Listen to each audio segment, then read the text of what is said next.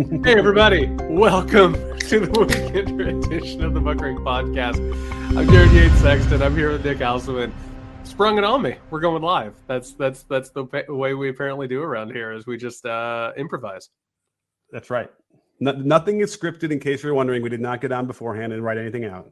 Actually, well, we did though. One of the enjoyable things that I got to say in terms of tone and tenor of the the podcast, Nick and I want this to sound like we're having a spontaneous conversation as as this stuff is happening. So uh, that I, I, we're living that forward, and tonight we're going to do that. For those who are not here right now, this is a Patreon exclusive live recording of the Weekender. Uh, that means dozens of our closest patrons and Muckrake community members are hanging out tonight. They've got a good chat going on over here. They're debating the Muckrake merchandise that uh, we we still need to get out there into the world, particularly into my closet.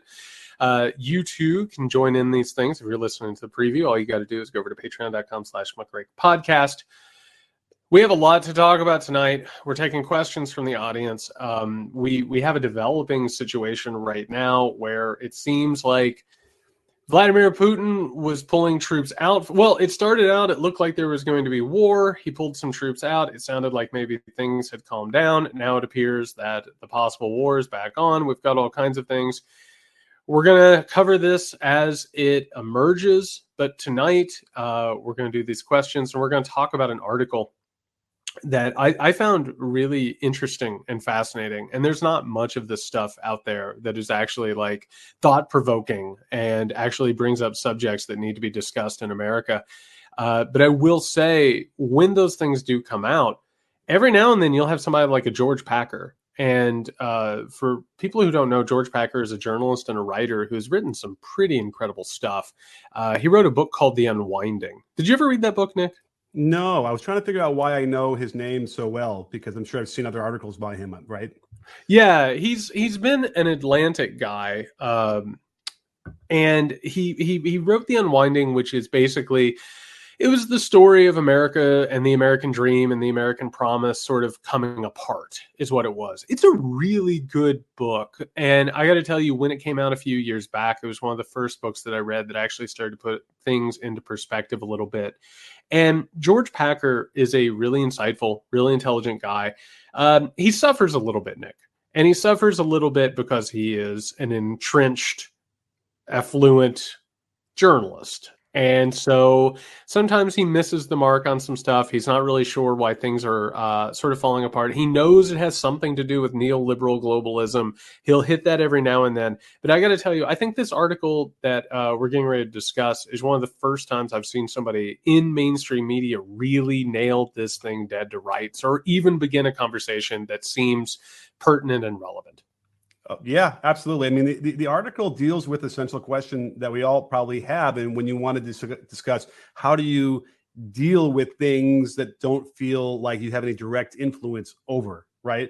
And so as a result, most of us will just sort of like, uh, I, I, can't figure out how I'm supposed to deal with that. I just ignore it.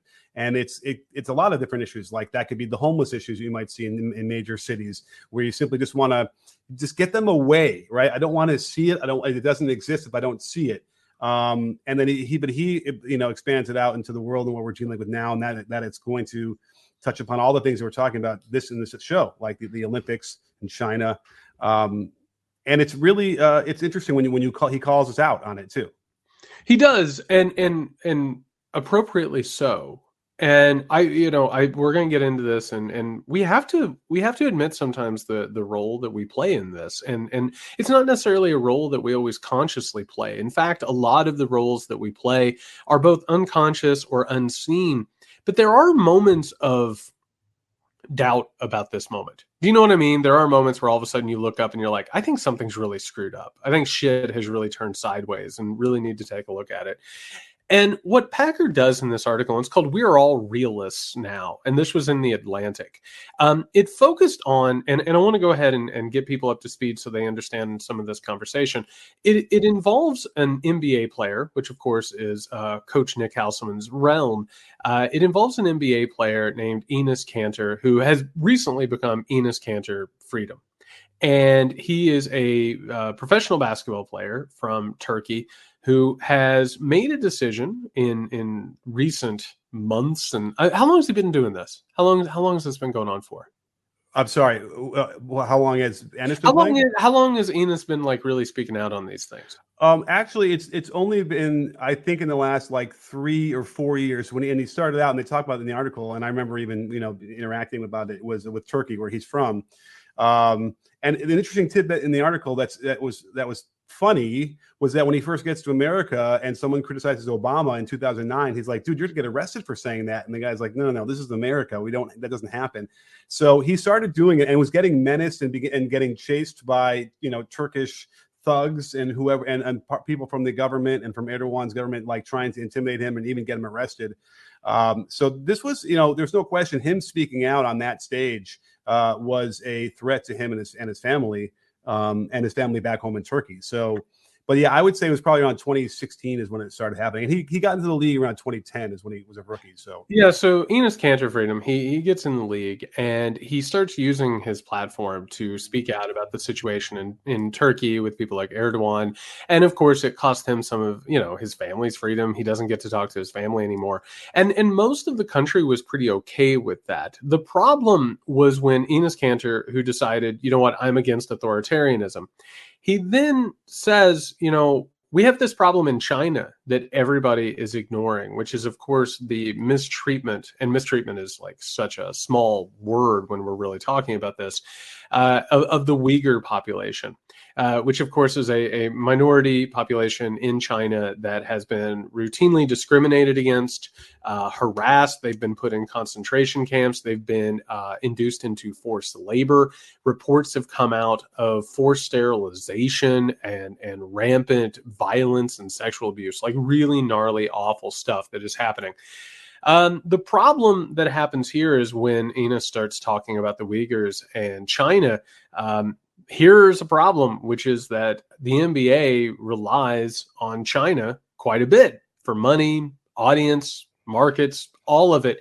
And what Enes finds immediately is that everybody in the NBA, and some of them support him, but others start coming out and saying, you can't talk about this, you can't get into it. He starts feeling pressure from the league and the problem here isn't necessarily that people disagree with it. The problem here is that China, as a market and as an economic power, means that people feel like they can't step on their toes. And so, what has happened here is that the idea of morality or ethics or feelings about human rights have, of course, been stopped in their tracks because you have a bunch of people who are relying on China for money. Well, this gets into the whole like LeBron thing and what happened a couple of years ago, where the general manager of the Rockets and the Rockets, if you might not know, uh, they had had Yao Ming on their team, which was the first like major Chinese player to come over to play. So that was probably the beginning of the investment of China into the NBA back in like 2004, 2003. And anyway, there's so much money now that yes, it's like it's really become a thing. It's it's almost startling considering how much the NBA has encouraged expression and and and taking social stances. Uh, for them to so completely be, you know, uh, you cannot talk about China if you're in the NBA family. Like they will, they will come down on you. And, and by the way, I, I'm glad I got two questions for you because those who don't know, Nick is very influential and very important. So I have two questions for him in just a second. But in these leagues, particularly in the NBA, like as the BLM, BLM protests were happening, you you know people are wearing uh, things on their jerseys. There are things on the court. Everybody is talking constantly about these social issues, right? You know, you just watch the NFL, of course, and you know the NFL in in the in the end zones have like end racism. It takes all of us, and meanwhile they're telling you know Eminem, do not not, you know, kneel yeah. on one knee. Don't do it. So here we have these corporations, and we've talked about this a lot on this podcast, who they know it's in their economic interest to pretend like they care about things, right? But they don't really want to trouble anybody, and they don't really want to alienate anybody. It's it's sort of a dance that they have to play. And Nick, I, the two questions I have: one have you talked to people within the NBA about the China situation and how they feel about it? And have you gotten a sense of like how people within the organization feel? And two, I don't want to put you on the spot here, but you had mentioned before we started recording that you had actually talked to Enes Kanter Freedom ab- about this issue. So I was wondering if you could get into that. Sure, sure. I mean, listen, I, I have known Enes since he was a rookie. Uh, he used to the guy who trained him was a guy who trained all my kids in at the high school level. So we would hang out, and then I ran into him last summer while he was training, and um, we you know we had a nice cordial conversation, reminiscing. And I actually told him, I said, you know, I really do appreciate how so how out there you are and how willing you are to speak. And, and I, I said that because it is so um, taboo and, and hardly anybody really wants to do it. Even with the Black Lives Matter stuff, like people were, do, it was like you know, uh, uh, pulling the you know back of the curtain, like, oh, I can I can dip my toe in that part of it. Um, there there are a lot of um, NBA players who feel strongly about a lot of these issues. Um, but I think it, you know it was indicative of what we saw with LeBron when so Daryl Morey, who was the general manager of the Rockets, where Kanter was sent and then cut. Um, but at the time when he was the general manager of the, uh, the, Rockets, had said something that was on Twitter that was very um, sympathetic to Hong Kong. It's a one one China one or against no against one China uh, rule, and uh, it like it just about cost him his job. Hmm. And I, I, you know, and you know, I had, I he he appreciated people supporting him. I, I, you know, I take it. I think he he truly felt that he needed to say something, but I think he probably would have maybe even took taken it back. And he realized it was a it was a shitstorm. And so um, as a result, I mean, I think I, I think that the players when they realize just how influential China is and how much money is involved. And remember, players go to China in the offseason and they get paid ridiculous amounts of money to do it, LeBron included. And so um, they they are there isn't anybody that I know that it, besides Kanter that has been will or besides Freedom that's been willing to step out of that now and risk uh, losing all those dollars. Now China is vindictive in a way that maybe other countries wouldn't necessarily be. So they they do and would yank their money out, and um, that's that's a legitimate fear. That would cause. That, I don't know if it would call the downfall cause the downfall of the NBA, but it would certainly um, it would change the way the NBA has projected their revenue. Let's just say in a, in a well, major way. And I don't want to talk about that motivation there because this is something that I think people really need to understand, which is there when we think about the world and we think about politics and when we think about how things work a lot of the times it boils down into good and evil right? It boils down into you know sinister figures twirling their mustaches in the shadows and and coming up with evil plans. But really a lot of this boils down to just both hard and soft pressures right? Mm-hmm. like the the NBA and groups like it and the NBA is a multi-billion dollar industry I mean, it's it's massive, right? It's one of the most recognizable uh, corporations in the world. Global, yeah. Global, period. They still feel like they can't, you know, they they they have to tiptoe around this issue, and even they feel like that their morals or ethics have to be compromised to a certain extent. And I want to lay my cards on the table, and I want to be very clear that all of this is because of neoliberal global globalization, right? That we're all part of this system uh, Uyghurs are being forced into forced labor. Uh, they're creating products that many of us probably use. I mean, like I, I, I, again lay my cards on the table. I'm recording this right now, talking to you on a podcast from Apple, and Apple does use forced labor shit and mm-hmm. possibly Uyghur stuff. You know, they'll come out and they'll say we're against forced labor, but meanwhile, they're lobbying the government not to put any sanctions in place.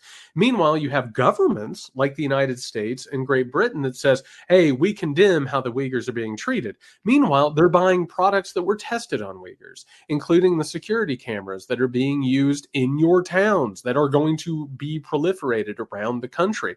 I, I don't know it right now, but I have to assume that there are uh, uh, parts of, or, or, there are clothes on my body that have been produced by people who are either being exploited or possibly part of forced labor, right? Well, also you can't forget there's uh, forced abortions. They're they're also controlling the population. It's, it's repulsive, and what has happened because we've been put in this system is there's really not much of a choice. And so, what do we do, Nick? Do you sit around and you think about it constantly or do you do the cognitive dissonance in your brain where you're like well what are you going to do? There's nothing we could possibly ever do. What am i going to do? Buy this from a corporation. That also involves this exploitation. And i think what packer gets to at the heart of this is we have reached a point with globalization in which we have ethics and we have morals that we espouse in public but it's almost impossible to live within them, which I have to admit, and I would love to hear what you have to say. I think is horrific. I think that realization, when you actually look at it in the face, is actually something of like a modern horror. You know, it's funny because my son, you know, who processes everything on the internet and on YouTube about, you know, historical European p- political theory and all sorts of things. And part of me thinks, you know, you should just be a kid and enjoy life and laugh and whatever. And then I start to think about it. I'm like, you know, there are people dying and starving and uh, and being oppressed across the world, and that is a sad thing. While we're sitting here in our nice, you know, things on our computers and just doing whatever we're doing, it, it's a it's a very very difficult uh, razor to to stand on, right? Because you're right. There, these are atrocities that we need to try and do something about. And what would you do? Well, yeah, you'd be boycotting things that are made from there. You'd be putting pressure on every uh, politician to speak out and uh, sanction China. Uh, maybe not have uh, you know any kind of big events in China that would benefit them, like oh, say. Well, it's not like we have events in China.